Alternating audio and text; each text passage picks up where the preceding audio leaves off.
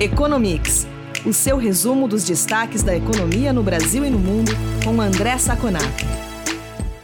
Olá, ouvintes do Economics. Aqui é o Eduardo Vasconcelos, jornalista da FEComércio. Estou aqui com o André Saconato. Oi, Saconato, tudo bem?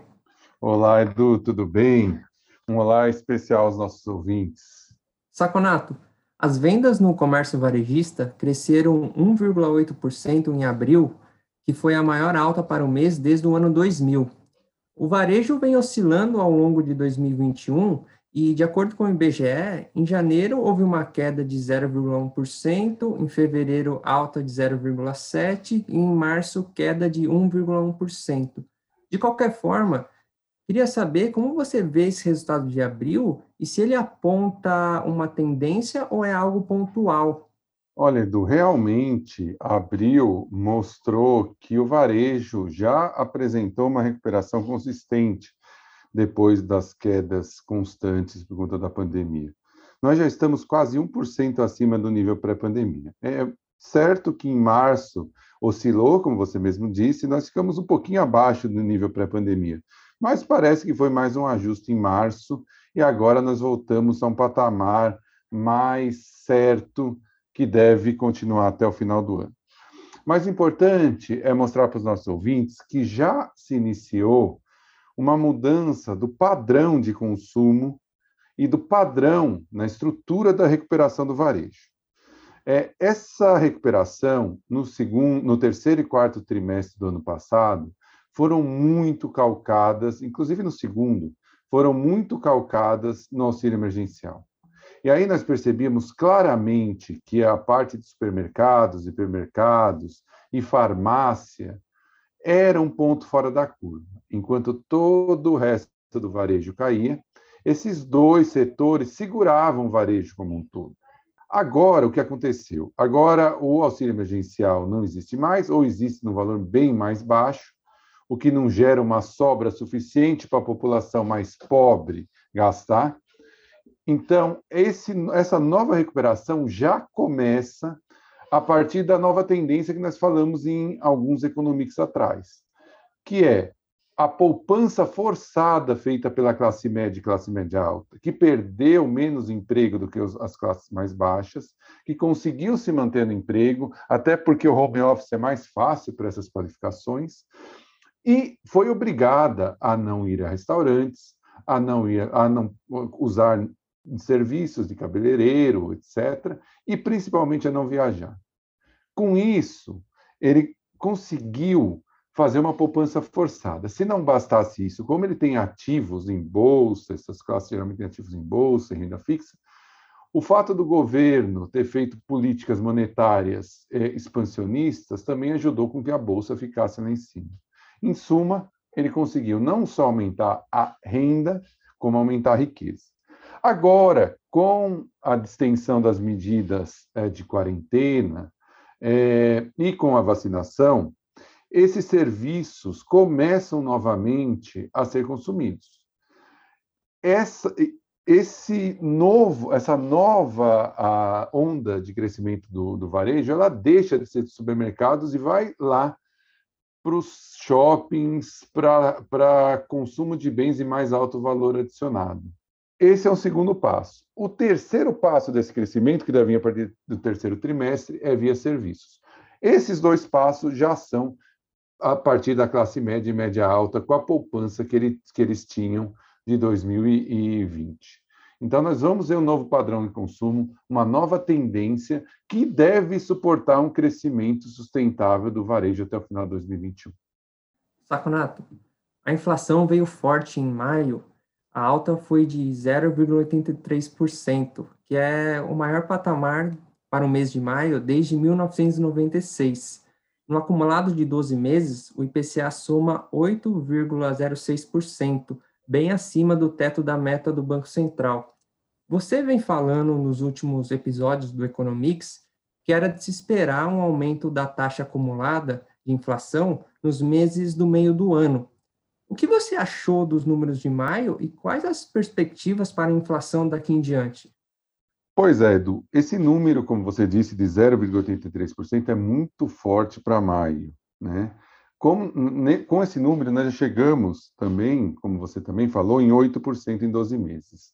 Esses 8% devem aumentar, devem chegar a 9%, até mais de 9% em julho, porque ainda nós temos reflexos de inflação menor no ano passado. Tá?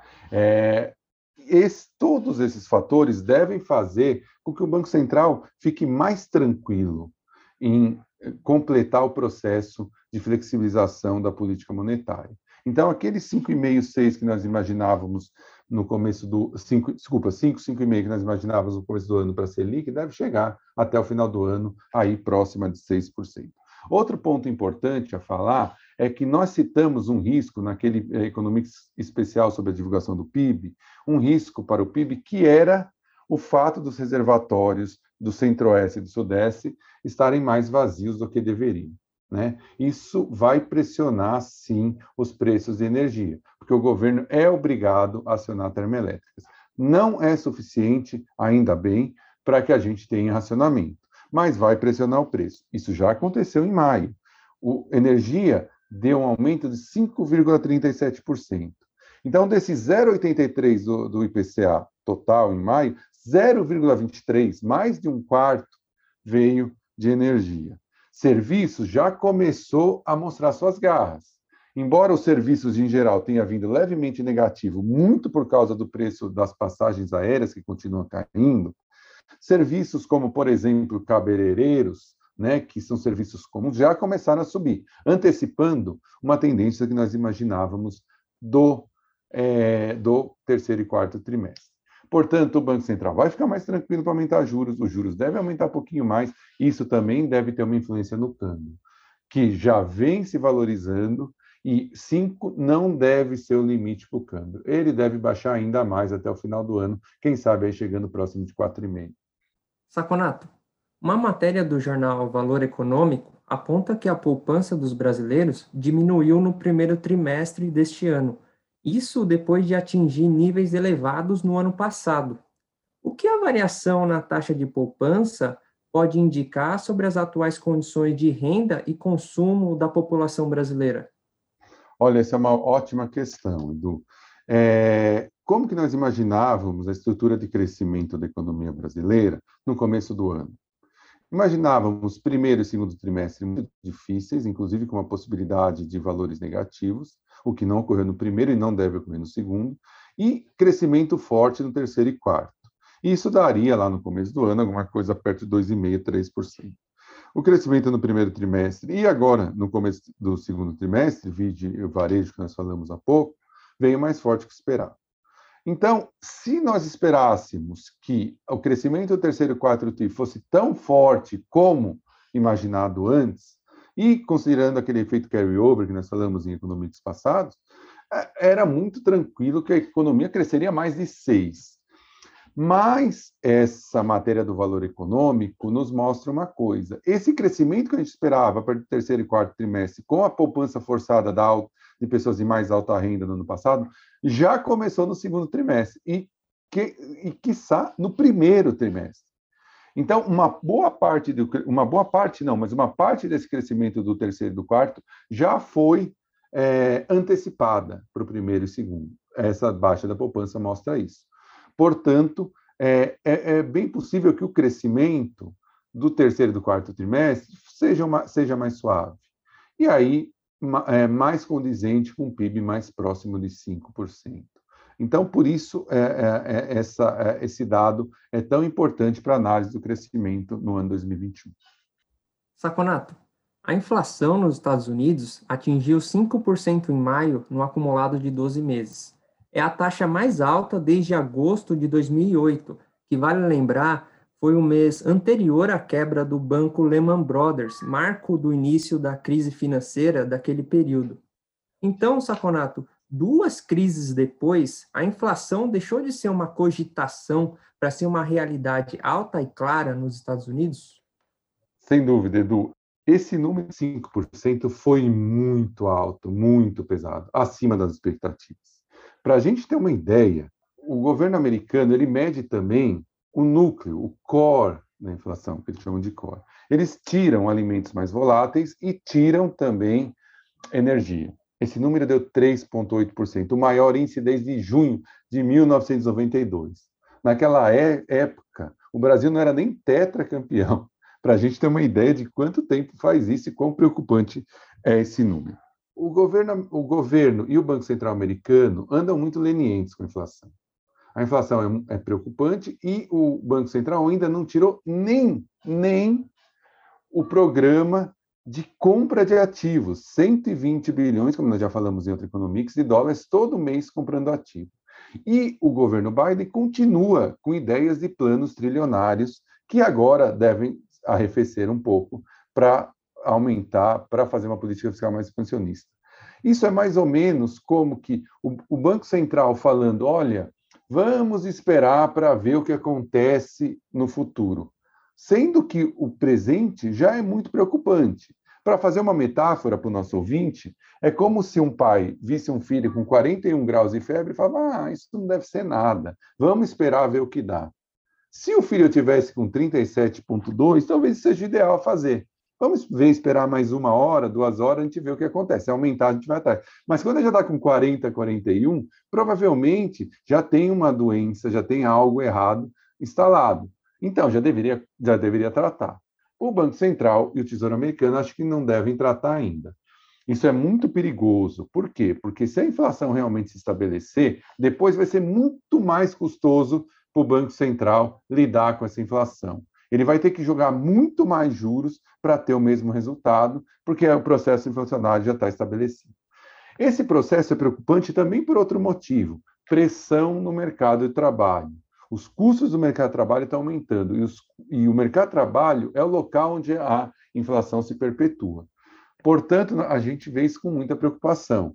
Vamos ver os próximos passos. O Banco Central já falou que vai começar a rever a possibilidade de fazer as expansões monetárias para compra de ativos, mas esse número é muito preocupante. Nós sabemos que, se no futuro o Banco Central americano tiver que subir os juros, certamente o dinheiro do mundo volta para os Estados Unidos e aí nós temos menos dólares, temos uma tendência no longo prazo de desvalorização da nossa moeda e dificuldade de pegar financiamento. Pode ser muito complicado, por isso que vale a pena o acompanhamento.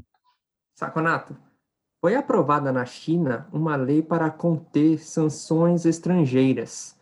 Na semana passada, o governo dos Estados Unidos ampliou uma lista de companhias estrangeiras nas quais as empresas norte-americanas não podem investir. Nessa lista, 59 empresas são chinesas. Temos detalhes de como funciona essa lei recém-aprovada na China, Saconato? E seria ela uma reação às penalidades impostas pelos Estados Unidos? Olha, Edu, é, esse, é, é, essas duas palavras geralmente andam muito dissociadas, detalhes e China. Geralmente não, nós pouco detalhes temos de algo que está acontecendo na China, do governo em si. Ele divulga muito pouco, o que é muito preocupante. Sem dúvida, isso é uma retaliação. Na sua pergunta, é, tem todo sentido. Sem dúvida, é uma retaliação ao que os Estados Unidos está fazendo. Só que na China isso é potencializado, porque eles falam que vão fazer uma lei contra as sanções, né, um contra-ataque às sanções, só que eles não falam o que vai ser, como vai ser, quais são os parâmetros. Tudo bem que os Estados Unidos hoje em dia também ele coloca parâmetros só para colocar, né? É muito é, discricionário a atuação dessas leis, como nós vimos. Mas na China é muito pior. Ninguém sabe o que vai vir, ninguém sabe o tamanho, ninguém sabe quando vai vir. Então, é, por isso é muito preocupante. E volta para o cenário uma coisa que estava meio perdida, meio esquecida, que são os riscos desse enfrentamento China-Estados Unidos o presidente Biden já mostrou que não vai ser nada diferente do que o, Trump, o presidente Trump fazia. O que nós já falamos aqui há um ano. Né? Sabemos que é uma política de Estado, não é uma política de governo. E a China começa a retalhar. Isso pode sim enfraquecer o crescimento econômico no médio prazo, tá? porque esse dissenso tem um custo. Tem um custo em termos de inflação para os países, porque não vão aproveitar as cadeias produtivas mundiais, que tornam os produtos mais baratos e tem um custo de estresse geopolítico, né, que sempre gera incerteza na economia. Portanto, é muito preocupante o rumo que isso está tomando. Saconato, obrigado. É isso por essa semana. A gente volta a se falar na semana que vem, na próxima edição do Economics. Muito obrigado, Edu. Muito obrigado aos ouvintes que estiveram conosco até agora. E nos falamos na próxima edição, a semana que vem do Economics.